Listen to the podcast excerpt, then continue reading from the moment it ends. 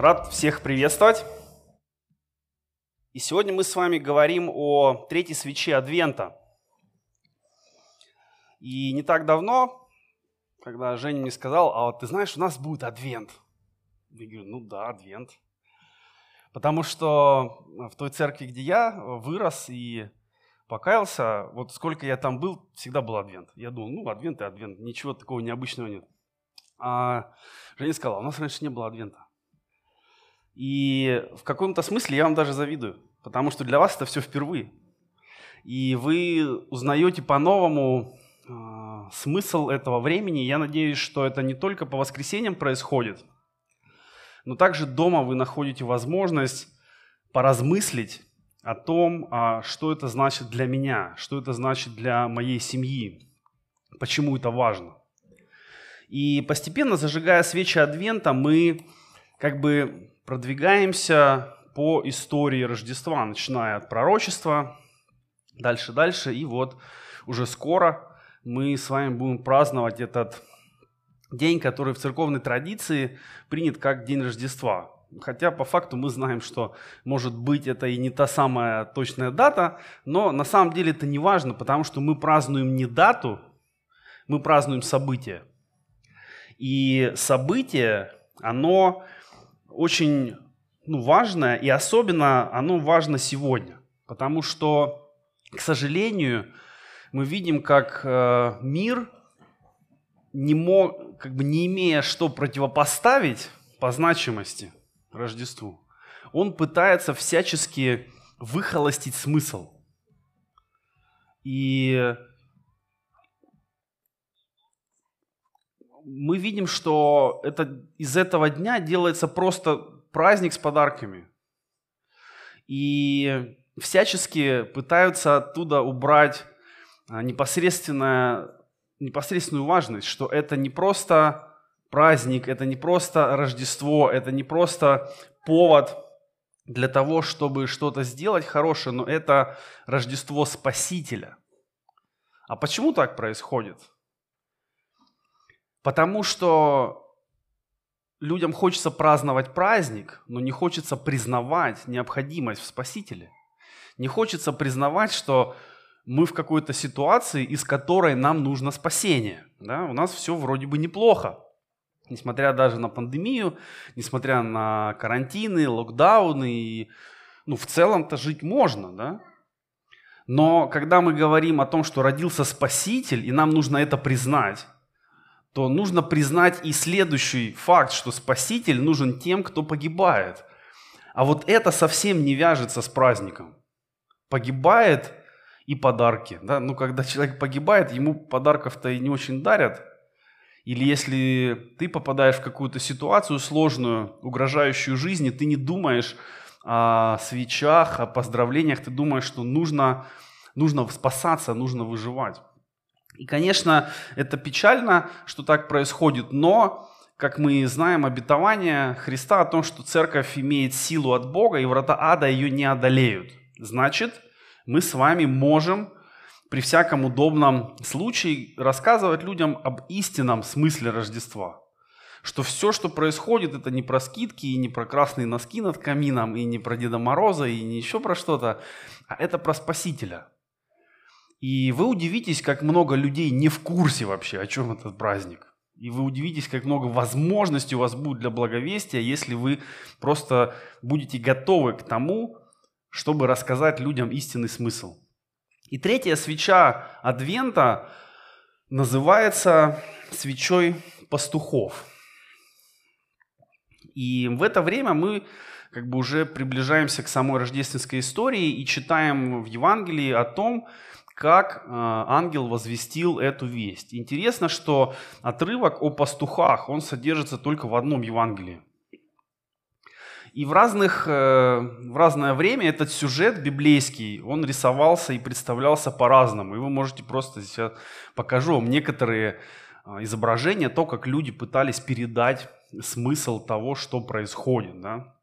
Что ангел ангелы, точнее, явились пастухам во время их работы, несения ночной стражи, и рассказали. И вот, вот это мне особенно нравится, такой ангел с дудочкой там сидит.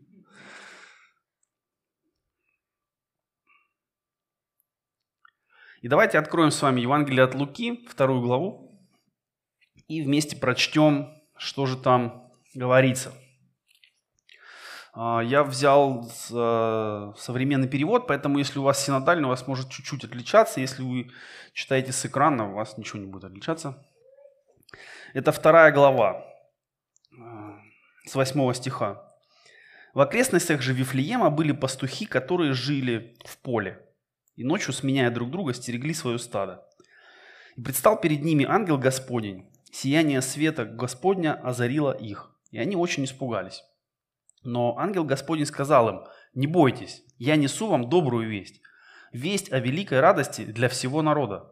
Сегодня в городе Давида родился ваш Спаситель, Христос, Господь. И вот вам знак, вы найдете младенца спеленатого, лежащего в яслях. И внезапно вместе с ангелами явилось многочисленное небесное воинство, прославляющее Бога. Ангелы пели «Слава Богу в высях небесных и мир на земле, благоволит Бог к людям». Когда ангелы, оставив их, возвратились на небо, пастухи стали говорить друг другу, пойдемте в Вифлеем и посмотрим на то, о чем возвестил нам Господь. Они поспешно отправились в путь и нашли Марию, Иосифа и младенца, лежащего в яслях. Увидев их, пастухи возвестили им то, что узнали они об этом младенце. И, все, и все, кто слышал пастухов, нет, и все, кто слышал пастухов, удивлялись их рассказу. Мария же хранила в своей памяти все эти слова, много думая о них. А пастухи возвратились, хваля и прославляя Бога за то, что они видели и услышали. Все, а, все произошло так, как им было сказано. И когда мы читаем этот отрывок, а, мы думаем, ну да, ну пастухи, ну ангелы, ну благая весть. Но если вы не понимаете а, Ветхий Завет, если, может быть, вы давно читали Ветхий Завет, то а, вы, может быть, не связываете, что, что произошло, но нужно понимать, что ангелы сказали пастухам, что вот в городе Давидовом родился Мессия. Не просто ваш Спаситель, а тот, о ком было пророчество давным-давным-давно, и многие поколения от одного к другому вот передавали эту весть о том, что когда-то это случится. И эти пастухи воспитывались в иудейской традиции, естественно, им их отец семейства в какое-то время не раз и не два рассказывал историю, да, историю исхода, историю Божьего обетования, историю будущего спасения. Но они знали, что многие поколения до них так и не узнали этого и не увидели Спасителя. И вдруг ангелы возвещают им. Ну, я не знаю, с чем это можно сравнить.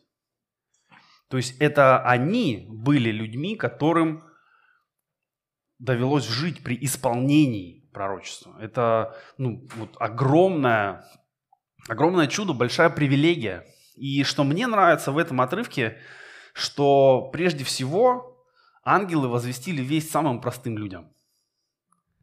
Говоря сегодняшним языком, если бы это произошло, то эта весть появилась бы в какой-нибудь э, региональной газете, а не в Твиттере и не в Телеграме.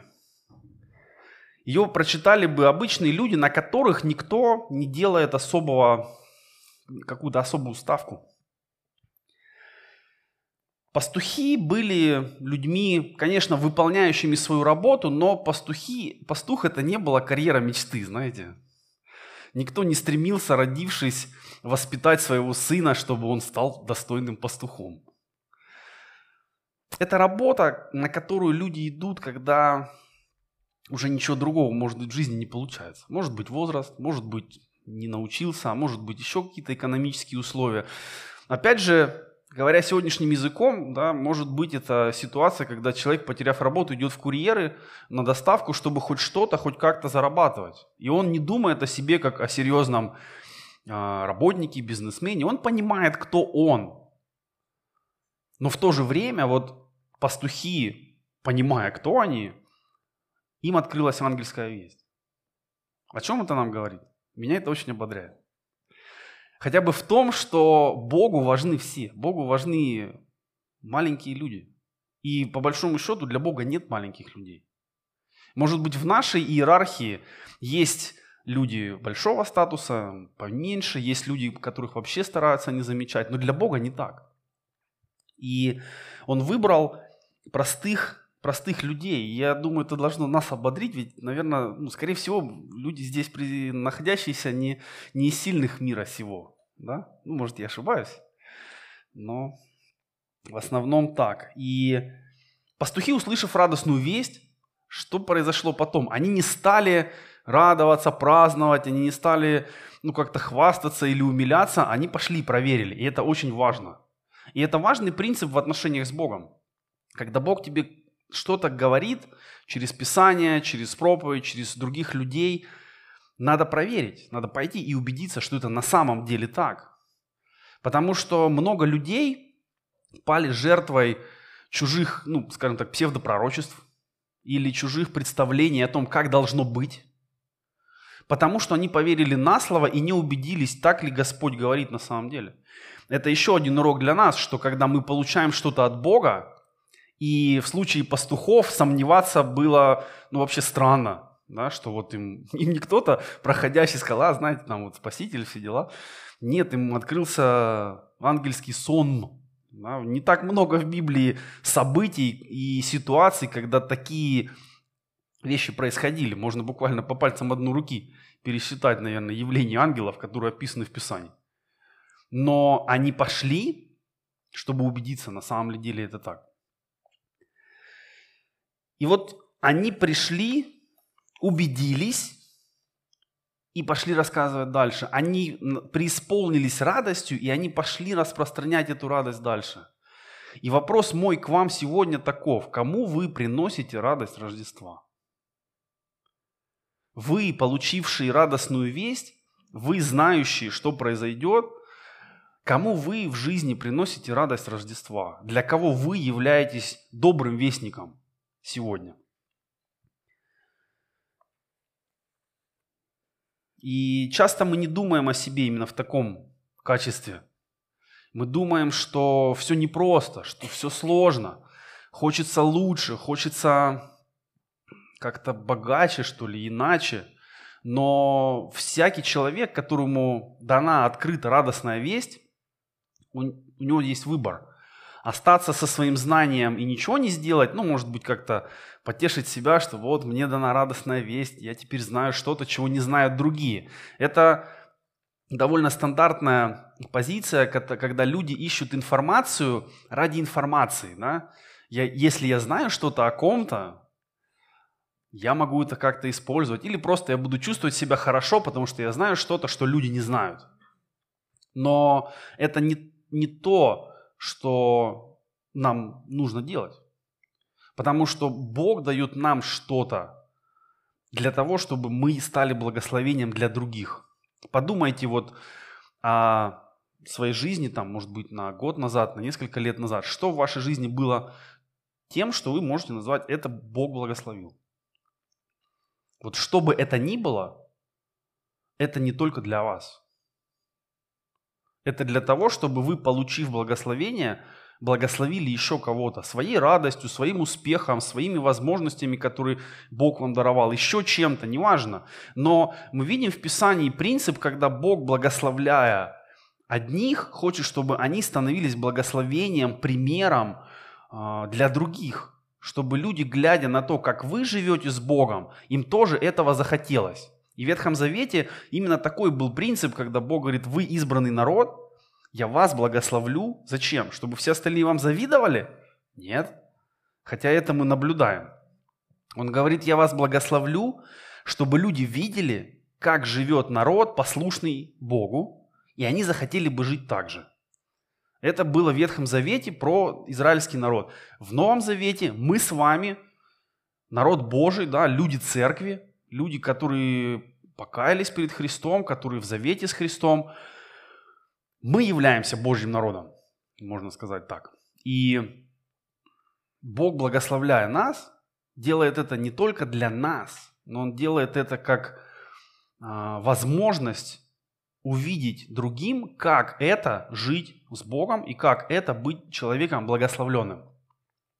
Для того, чтобы и другие, глядя на вас, захотели жить так же. И вот Второй вопрос. Глядя на вас, людям хочется жить так же, как вы, воспитывать детей, как вы, семьи содержать, как вы, работать, как вы, или же наоборот бывает. Мы смотрим на кого-то и думаем, эх, мне бы так, мне бы вот то, что этот человек имеет, мне бы эти возможности. И не важно, что они ему достались, может быть, не совсем честно и хорошо, и не важно, что кто-то пострадал, может быть, пока тот или иной человек шел к своему успеху.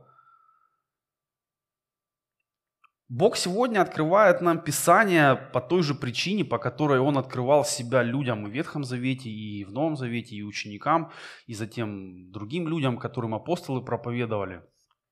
Это причина спасения тех, кто еще не спасен. И это спасение, как мы читаем у Павла в Римлянам, да, он говорит, как веровать, если не слышали, как слышать, если не будет проповедано. И как проповедовать, если не будут посланы? И он говорит это, имея в виду то, что Христос уже дал поручение пойти, проповедовать, учить и так далее. Поэтому у нас есть задача. Вопрос в том, что мы с ней делаем. Мы находим оправдание, почему нет, или мы находим возможности, почему да. Это то, что касается благовестия. Есть только два варианта. У тебя есть благая весть, ты либо, ее, либо ей делишься, либо ты ей не делишься. И вот тут начинается, э, есть разные, можно сказать, ну, недопонимания, назовем это аккуратно, в том, что на самом деле благовестие. Есть люди, которые по старой памяти, может быть, из 90-х, думают, что благовестие – это когда ты печатаешь брошюры огромным тиражом, листовки, и затем их там направо-налево раздаешь, клеишь их везде, в ящик кидаешь. Сейчас это, конечно, уже не работает, и вспомните себя, когда вы открываете почтовый ящик, там куча макулатуры напихана. Что вы думаете об этих людях? Наверняка вряд ли, что вот молодцы. Там. Ну, в свое время моя мама радовалась подобным вещам по одной причине. У нас был кот, у кота был лоток. И вся эта макулатура шла в лоток. Но сегодня благовестие что такое? Как нам сегодня делиться тем, во что мы верим? Это вопрос, на который каждому нужно отвечать. И каждому нужно смотреть свои возможности. И одна из них – это рассказывать хорошие истории. Мы все любим хорошие истории, не правда? Нам нравятся фильмы интересные, да, с хорошим сюжетом. Нам нравятся книги, которые затягивают. Нам нравится слушать людей, которые умеют рассказать. И есть сегодня много разных курсов по презентации, по публичным выступлениям. И в этих курсах очень часто используется такой термин, который вы тоже, может быть, слышали, сторителлинг. Сторителлинг, да. Эта калька с английского означает рассказывание историй. К чему это? К тому, что сегодня просто дать человеку факты недостаточно. Сегодня так много информации вокруг по любому поводу, что что бы ты ни рассказал, скорее всего человек забудет. Насколько бы шокирующей ни была новость или насколько веселой ни была бы новость, скорее всего, завтра, послезавтра появится что-то более шокирующее или более веселое, и это перебьет то, что ты уже слышал. Поэтому люди, которые серьезно и профессионально занимаются коммуникацией, они говорят, что люди не помнят информацию, но они запоминают хорошие истории. Да, вспомните, наверняка у вас по любому поводу есть анекдот. Почему так? Потому что он, он запоминается, он интересный. Может быть, он неожиданный. Может быть, вы, рассказывая его, уже предвкушаете, как все удивятся, когда будет концовка, как будет смешно или что-то. История остается в голове и в сердце, если, если история действительно может затронуть человека. И вот Бог в Писании рассказывает нам историю. Бог знает о старителлинге задолго до того, как его люди придумали и решили, что это хороший прием для коммуникации. Все, что мы читаем, от бытия до откровения, это история. Это история захватывающая.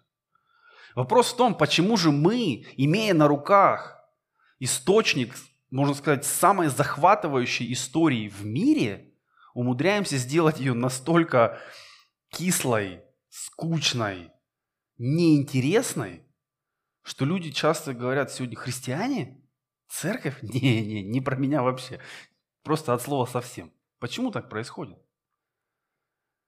Конечно, есть духовное давление, конечно, есть э, противостояние, никто это не списывает, но вот сейчас даже вспомните, много ли вокруг вас верующих людей, которые вот действительно их история, она вот интересна. За ними хочется смотреть. В соцсетях, может быть, а что они еще интересного напишут, а что еще интересного произойдет у них, а что еще они расскажут такого, что, что мне захочется почитать. Может, ну, если у вас есть больше пяти человек таких, я за вас рад. Ну, ну, может быть и нет. Я уже не спрашиваю, являетесь ли вы сами такими, потому что о себе, ну, наверное, сложно говорить. Э, это другие должны говорить, являешься ли ты самым интересным человеком для кого-то. Но это очень важно, потому что то, что мы несем людям, та история, которую мы им рассказываем, это не только слова, это не только что мы постим в соцсетях, это не только что мы провозглашаем, это вообще все. Вот если, если вы эта книга, то какая? Какая вы книга? Вы что? Вы короткий рассказ? Вы глубокий роман? Вы много, многолинейная драма со многими линиями героев и персонажей? Что вы за книга? Может быть, да, инструкция, да? Которая начинается со слов «Ну что, столоп сломал уже?» И благовестие – это слово свидетеля. Еще один момент. Пастухи пришли и сказали не то, что они слышали, потому что, в принципе, наверное, любой иудей того времени знал, что есть пророчество, и когда-то оно исполнится. То есть этим бы они никого не удивили. Если бы они пришли к себе в селение и сказали, а знаете, вот есть же пророчество. Сказали, да знаем, знаем уже сколько веков оно есть, и, наверное, еще столько же будет. Это уже было неинтересно, но они пришли и сказали, мы видели. Мы видели. И они рассказали то, что они видели, кого они видели. И это стало менять и их жизнь, и жизни людей вокруг. И вот благовестие ровно об этом – Благовестие – это не спор о том, какая церковь лучше, правильнее или еще как-то. Это не библейские баталии, а почему Бог злой, а почему еще что-то. Это не попытка переспорить, это не попытка заманить в церковь, да. Это просто, когда ты делишься радостью. И проблема в том, что часто люди не делятся, потому что им нечем. Нечем делиться. Нет радости. Они могут рассказать о том, как им плохо, как им сложно, как им больно, неприятно. А вот поделиться радостью нет. И вот поэтому мы можем быть неуспешны в благовестии, потому что да любой человек тебе расскажет, как ему плохо. Любой человек расскажет о сложностях, о трудностях, и может быть его трудности гораздо труднее, чем твои. Может быть ему гораздо хуже, чем тебе. И есть такая хорошая поговорка, что твоя жалоба сегодня, возможно, это чья-то мечта. Подумайте об этом. То, как вы живете сегодня и на что вы жалуетесь сегодня, возможно, для кого-то это предел мечтаний. Жить вот так, как вы. В таких условиях, там, в таком окружении и так далее. Мы не знаем. Но из-за того, что мы не делимся радостью, мы не привлекаем И когда мы потом пытаемся выйти и людям что-то рассказать, ну, у нас не совсем получается, потому что ну вот, нету, нету радости. Поэтому, когда вы думаете да, о том, а, что у вас, э, какая у вас история происходит, какая вы книга, а, важно не только ну, решить это, но и понять, а как это изменить. Если вы сегодня грустная история, что нужно для того, чтобы вы перестали быть грустной историей? Что в ваших отношениях со Христом должно измениться? Потому что это не вопрос обстоятельств. Есть такое заблуждение, когда мы думаем, если бы у меня вот здесь, здесь, здесь было бы лучше, то и я был бы веселее. Я бы был радостней. Как почтальон Печкин, знаете? Я почему злой был? Потому что у него велосипеда не было. Велосипед у него появился, но, как мы знаем из сценария, сильно добрее он не стал к людям. И вот мы берем апостола Павла и смотрим на то, как он делится своей историей, и он перечисляет, там, столько-то раз я был побит, столько-то раз я был при смерти, вот тут меня там, в тюрьму заключили. И, и мы знаем, что его жизнь – это просто такая череда проблем, испытаний, угроз, э, нарушения здоровья, восстановления после этого нарушения. И в итоге мы знаем, что он и умер не своей смертью. Но при этом он не лишен радости.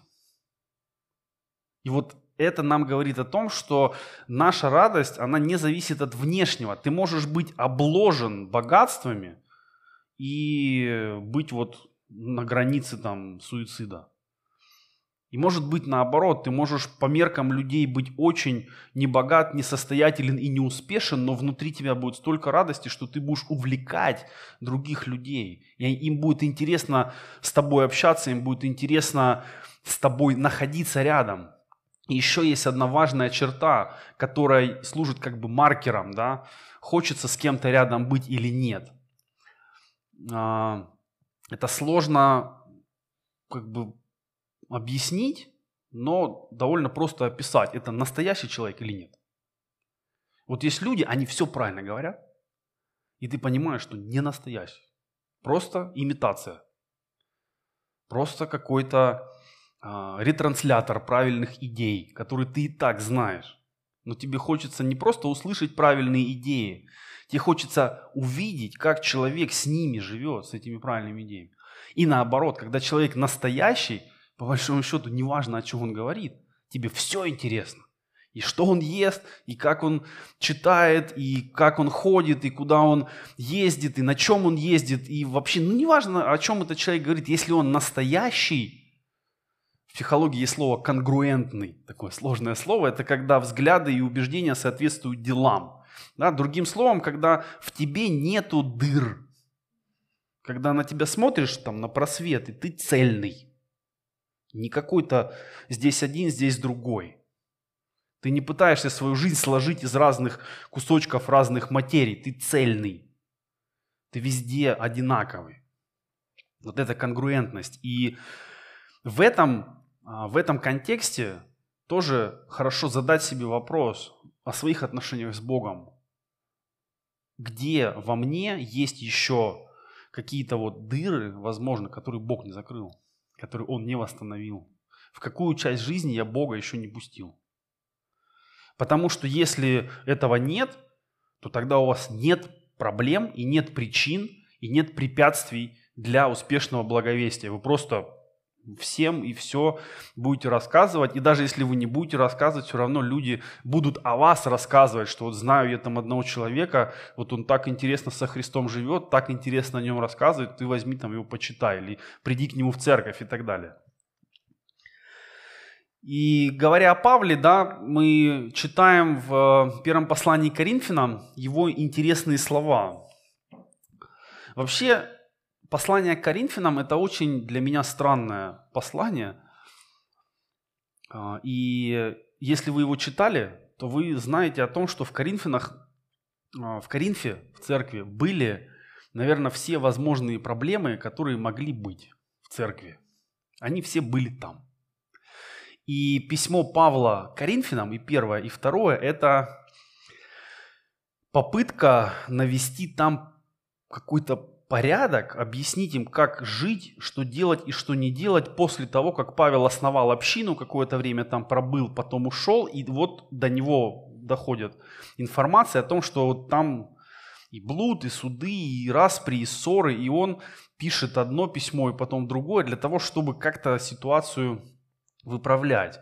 И вот э, в 9 главе он пишет, «Я не считаю себя вправе хвалиться тем, что возвещаю благую весть, ведь я обязан это делать, и горе мне, если я эту весть не проповедую. Если бы я делал это по собственной воле, то имел бы право на вознаграждение, но раз не по своей воле действую, значит, только исполняю возложенную на меня обязанность. В чем же тогда моя награда? В том как раз, что я могу возвещать благую весть безвозмездно, поступая своим законным правом проповедующего Евангелия. Знаете, есть люди настолько чем-то увлеченные, что они тратят туда столько денег своих, что для людей внешних это кажется странным, а может даже и для семейных. Вот э, когда моя супруга понимает, сколько я денег трачу на книги, она не всегда радуется этому, я могу сказать. Она радуется, что я становлюсь умнее, но, может быть, она не очень радуется тому, что бюджет домашний становится худее.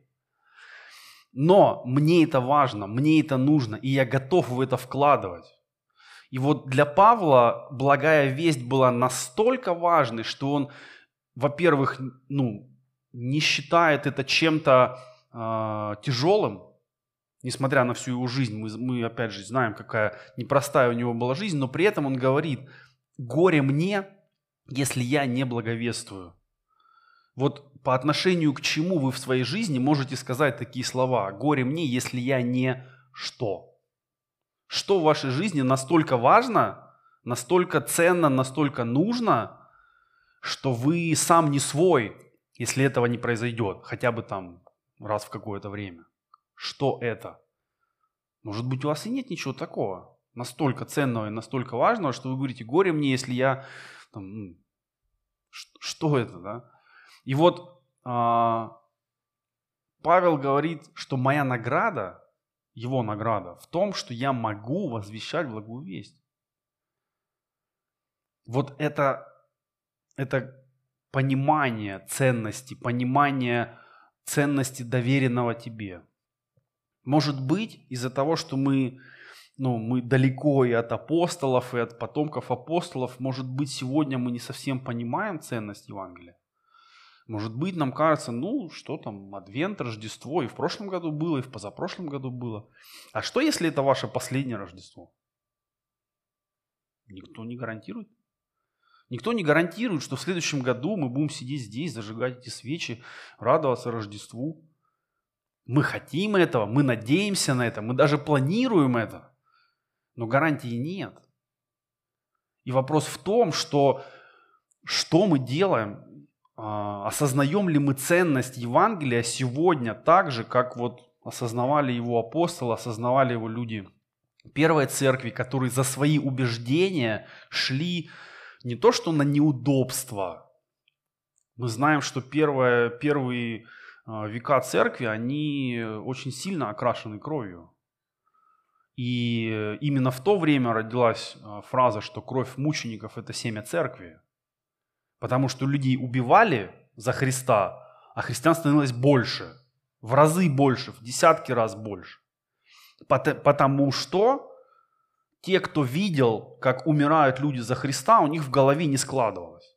Как можно принимать смерть вот так, не боясь, продолжая прославлять, не проклиная врагов и так далее. И, и людям хотелось узнать, кто это в конце концов, кто этот Бог, который дает вот им, этим мученикам, то, то, что у них есть. Я тоже такое хочу. Вот это пример, да, это история. И если вы почитаете э, истории христиан, я не знаю, читали вы или нет, в свое время был такой известный сборник «Голос мучеников» назывался. Там два тома. И в этом сборнике изложена история разных э, христиан, умерших за Христа, и вот начиная от первой церкви вплоть до наших дней. Если вы этого не читали, почитайте, я вам советую. Во-первых, вы очень сильно э, раскроете свой расширите свой кругозор по поводу, как вообще христианам в мире живется, но в то же время вы увидите, как люди ценят Евангелие. И то, что мы ценим, там находится наше сердце. Да? Это библейский принцип. Где сокровище ваше, там будет и сердце ваше. Поэтому, если мы хотим, чтобы в нашей жизни Бог действовал, нам нужно наше сердце прикладывать к Евангелию. Тогда вся наша остальная жизнь, она будет там находиться.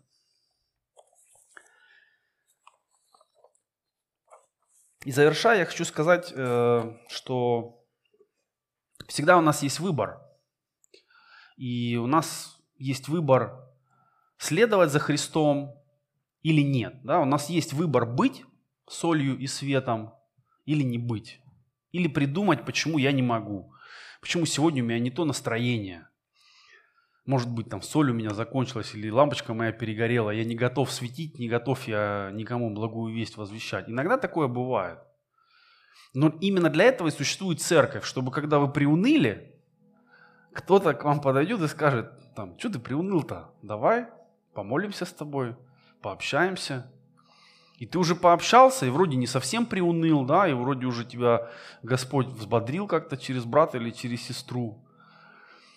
А если есть какой-то серьезный момент, да, который надо проговорить, то опять же ты знаешь, что в церкви у тебя есть люди, которым ты доверяешь, с которыми ты можешь общаться на серьезные темы, которым не все равно, что с тобой.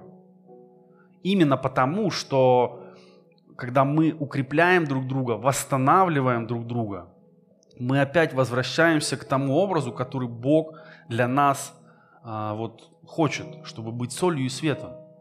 И это не вопрос, сломаемся мы или нет. Для каждого из нас это вопрос, когда, раз, это первый вопрос, когда мы сломаемся. И вот важный вопрос второй, когда мы сломаемся, будут ли рядом люди, которые нас аккуратно склеят. Я не знаю, в курсе вы или нет, но а, слово спасение, одно из переводов греческих, оно означает собирать вместе, склеивать, восстанавливать, соза. И это то, что Бог с нами делает. Он а, вот наш, нас восстанавливает.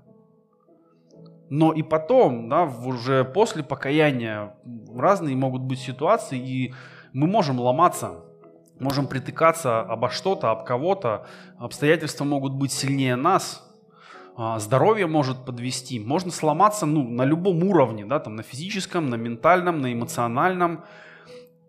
И для меня это не вопрос если, это вопрос когда. И вот важно, чтобы в тот момент, когда ты сломаешься, рядом были люди, которые тебя соберут аккуратно обратно. И в этом церковь важна, потому что в церкви не могут сломаться все одновременно когда кто-то сломался, а кто-то сильнее. И мы в церкви, каждый своими дарами, мы закрываем слабости друг друга.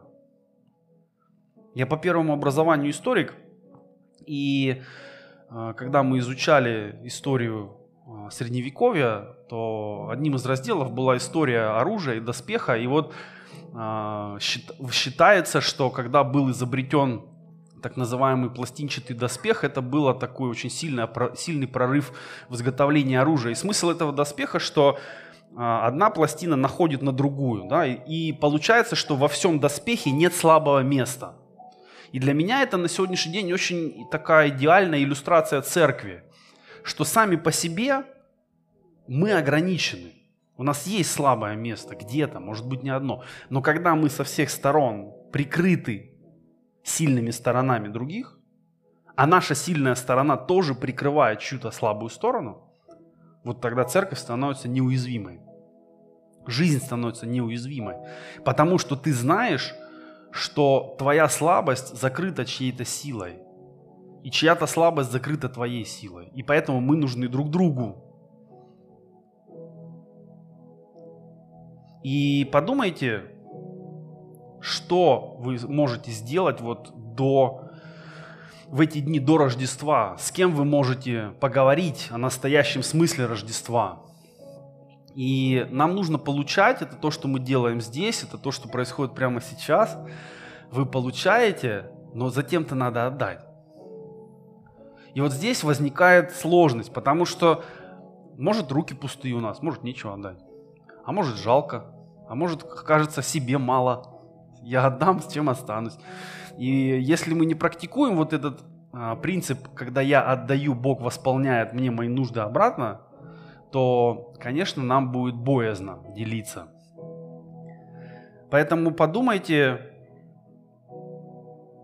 кому вы пойдете, кому вы расскажете, кому вы возвестите, для кого вы станете вестником доброй вести в это Рождество. Давайте помолимся.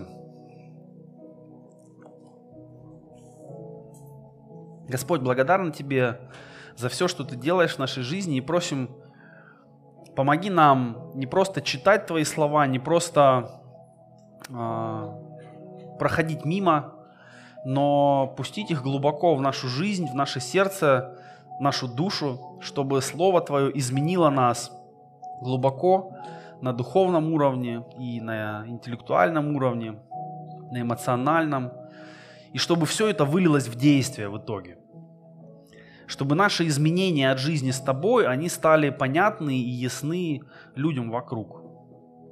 Я прошу Тебя, Господь, помоги нам, как пастухи, которым ангелы возвестили благую весть, убедиться и затем возвещать ее другим. Я прошу Тебя, Господь, за каждого, кто находится здесь, и я прошу Тебя за их отношения с Тобою. Ты знаешь их, ты знаешь каждого человека, каждое сердце, все обстоятельства, все слова, все молитвы, все тебе ведомо. Я прошу, Боже, чтобы Ты, наполняя нас, также показывал, кому мы можем служить. Чтобы Ты, благословляя нас, показывал, кого мы можем благословлять. Чтобы Ты, наставляя нас, помогал нам видеть, кого мы можем утешать. Просим Тебя об этом, Боже. Во имя Отца, Сына и Духа Святого. Аминь.